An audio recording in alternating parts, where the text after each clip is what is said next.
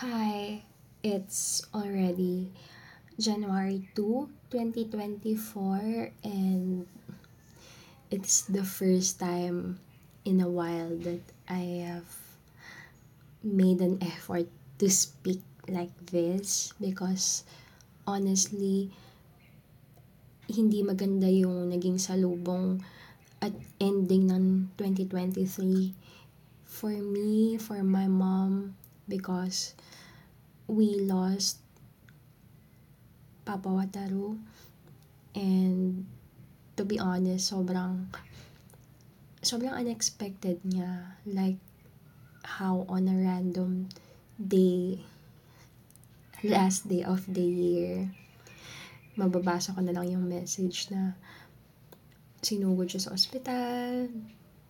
And, alam mo yun, parang walang, walang warning or anything na may nararamdaman siya or may sakit siya. And for the first time na dinala siya sa ospital parang boom dead.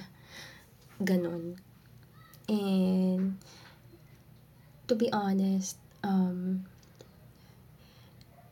ever since that that time sobrang hollow ng feeling, ang empty ng feeling. I wasn't like me before na sobrang emotional, sobrang I feel my feelings deeply. Actually, parang it's really empty, it's really hollow, and added the fact na, na galing din ako sa sakit, ang dami ko rin iniisip ang dami ko iniisip na kailangan gawin, ganyan. And, I just felt like my world stopped all of a sudden. Also, this is the like sixth day na nasa bahay lang. Um, I am slowly despising those days na will get stuck here at home Um, though, it's really a luxury talaga na, alam mo yun, nasa bahay ka lang, nakapagpahinga ka, ganyan. Siguro, hindi lang, hindi lang ma-embrace ng system or ng mind ko na there will really be days like this. Free days like this.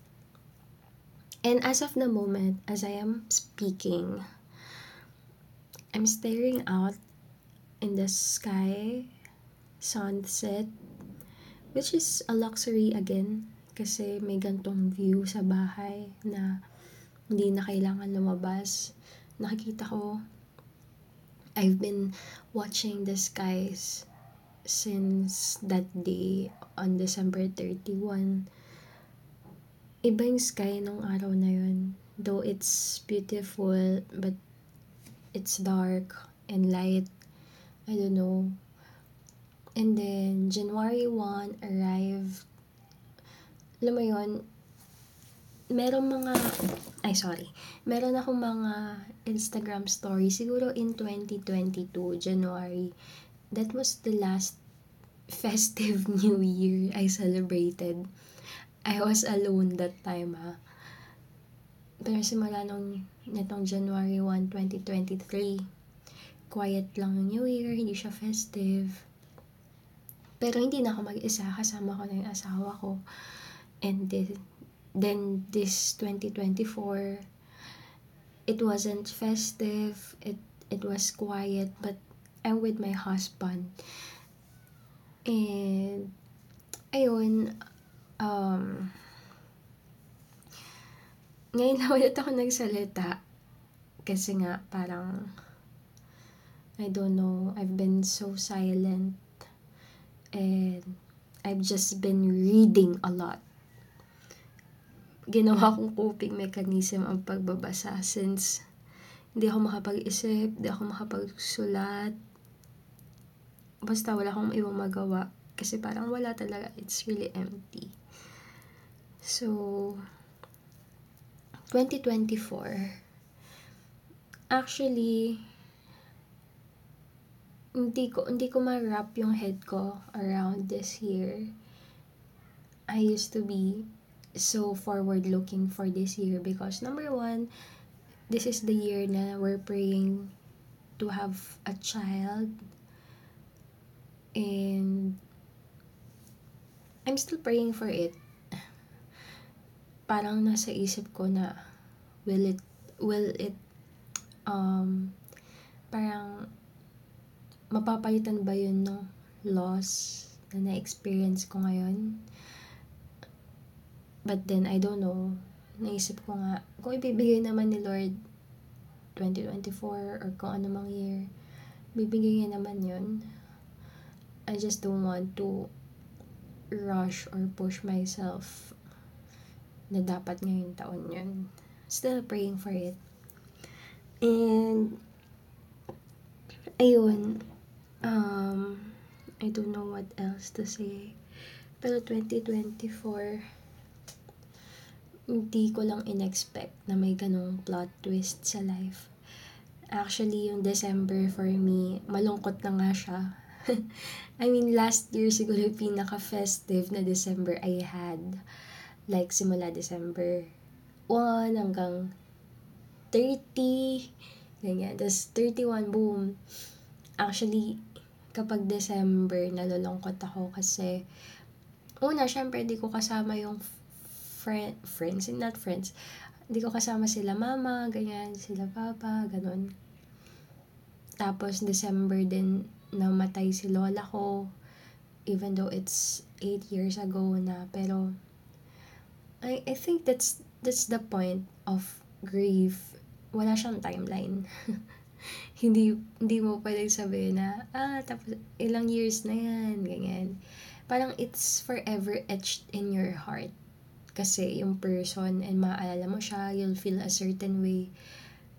And for me, as someone na matagal makaget over sa mga bagay-bagay, let alone a death, hindi pa rin ako over it. And alam mo yun, actually I have this fear all the time na I could lose someone I love, ganyan. Parang, wala eh. Death is part of a, a, a life. Death is part of someone's life. Eventually, you will get to that point. I will get to that point. But, siguro, yung kay Papa Wataru, isa sa mga kind of death na parang, hindi ko maintindihan, parang, why, ganon. And,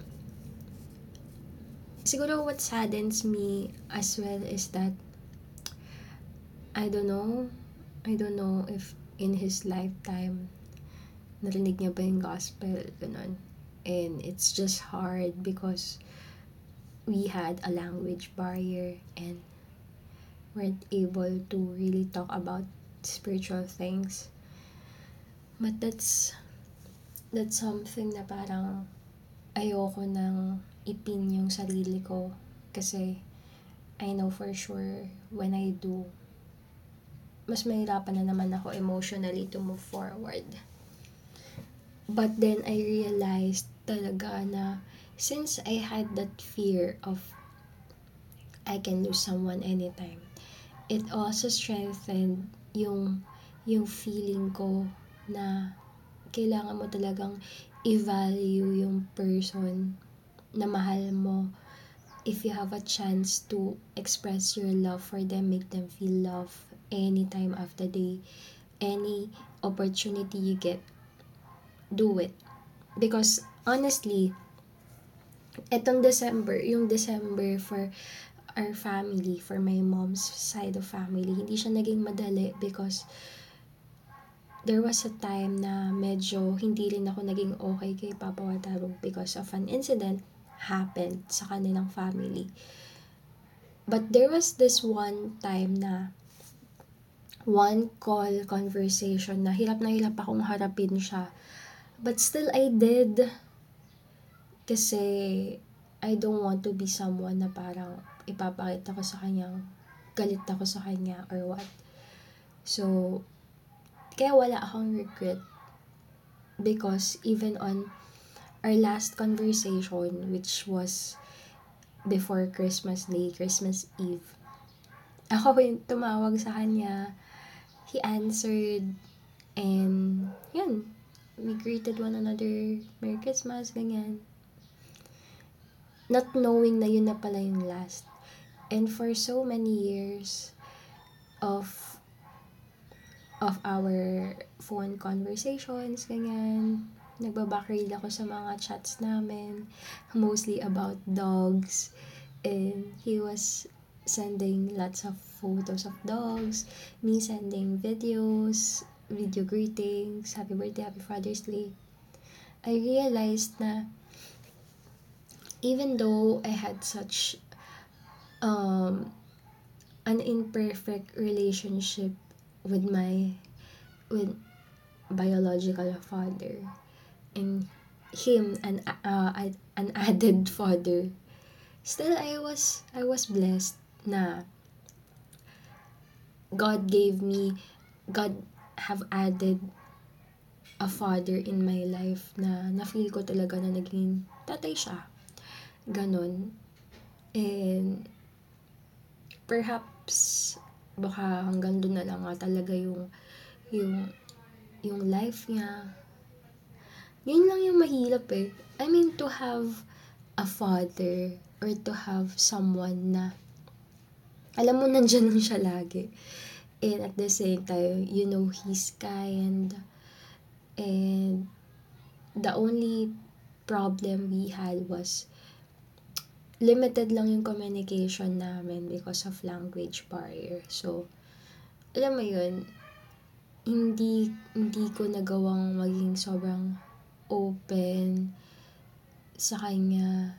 Like, yung open na, alam mo yun, someone you could talk to about anything or everything because of the language barrier.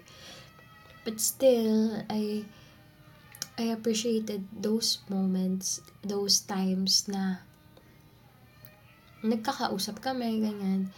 And nakita ko din siya in person twice. Parang it's more than enough. Sayang lang kasi syempre, hindi niya na nakita yung future children ko. And, grabe, sobrang goosebumps ako dun sa caption ko ng Father's Day. Na sabi ko dun, since I greeted him and my biological father, sabi ko sana humaba pa yung buhay nilang dalawa para makita pa nila at mayakap pa nila yung mga magiging apo nila, ganyan. Kaso, ngayon, hindi na. And, nakakalangkot. Kasi syempre, parang, I don't, I don't think I'll ever be, I'll ever, I'll get used to losing a person. Whether in, whether sa gantong paraan, whether by death, or by, you know, outgrowing other people parang yun yung nakikita ko sa generation ngayon na ano mo yun, it gets easier and easier for people to cut people out in their life when they're no longer serving any purpose in them or kapag super hurt na sila. I think that's the difference na nakikita ko sa akin versus sa ibang tao na parang some people just gives up for for convenience, for comfort sake. And I'm the type na who doesn't really give up on people. So, I just experienced the other way around. People giving up on me na lang. Ganun. So, it triggers the abandonment issues I had. But, you know, as I was seeing my response right now, ngayon hindi ako, siguro hindi ako yung dati na parang umiiyak or what. But, hindi naman sa luha na babase yung, yung pain, yung hurt. It's just, I'm having a hard time. I'm having a hard time expressing myself. This is the first time. But at the same time, I'm having a hard time connecting with people because I feel like I'm wallowing with my grief silently. And maybe, siguro added lang na hindi ako makalabas ngayon, ganun. I've been bugging my husband na, labas tayo, labas tayo. Pero, he keeps on delaying it. But I believe naman na makalabas naman ako. Sooner or later, malapit-lapit na. Because syempre, this break we have will end eventually. And we'll have to get back to what we're actually doing in a few days. And, ayun lang. Um, ang hirap lang kasi even as you get older, parang as I was pondering about it na even as you get older, life will also get harder.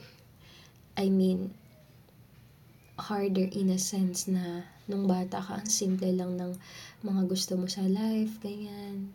Ang simple lang ng kasiyahan mo. Ngayong tumatanda ka, nagle-level up din yung mga gusto mo, yung mga kasiyahan mong gusto. Pero at the same time, nagle-level up din yung challenges. So, it's really my prayer na not to not to um get dumber, but to be wiser kung paano harapin tong buhay na to. Not always to be emotionally, alam mo yun, lean on to emotions. But, alam mo yun, to, to be realistic. I don't know, hindi ko ma-explain. Basta, ayokong habang tumatanda ako, mas maging emotional ako na person And actually, it's hard kasi parang I feel like I'm unlearning a big a big side of me na parang anytime pag nag-tick yung ganong side ko, pwede siyang bumalik. But I don't know. Sobrang, uh, ang hirap. Pero ngayon, I, I recognize na I'm still privileged as it is right now. Kasi, kumbaga marami pa akong kailangang ma-experience in life. Wala pa akong anak. So, alam ko mas magiging mahirap kapag meron na akong inaalagaan or kapag meron na akong ibang iintindihin maliban sa sarili ko at sa husband ko. So, ayun lang. I'm glad I was able to somehow talk kahit papaano, kahit mahirap, kahit, alam mo yun, unplanned, at may mga ingay sa paligid. Um, yun lang. Uh, I still pray for a best year ahead. I still pray that I'll be able to do kung ano yung mga gustong ipagawa ni Lord this year kahit mahirap, yun, I know na life will continue to go on and eventually mine will stop as well. So, might as well na maximize it. Kasi hindi mo talaga alam. You can never be sure with life. You can never be sure you're still here tomorrow or later. Yun yung, nag, yun yung na-realize ko we have no certainty of what's in store for us in the future. So might as well live it out in the present. Be grateful. Be thankful you made it this far. And, and trust kay God kung ano yung mga susunod. Kasi yun, ang hirap, ang hirap mawalan ng mahal sa buhay. And, alam mo yun, ah, ayoko na. Ayoko na mag-share. Wala na ako ma-share. Basta mahirap mawalan ng mahal sa buhay. And eventually, all of us will experience that. And until you get to experience that, I don't think na maintindihan mo yung yung pain, yung, yung grief na most other people are going through of losing someone. So, ayun lang. I'll go back to my reading. And the sunset is medyo pawala na. Pero maliwanag pa. Thank you so much. I hope na I, I'll, I'll get to share more of my musings this year. Even on a spontaneous things like this one. Because I've given up on the, alam mo yun, parang perfection feels. Isa pa yun sa mga gusto kong i-let go. To let go of waiting for perfection before giving it a go. So, yan na. Thank you. Bye.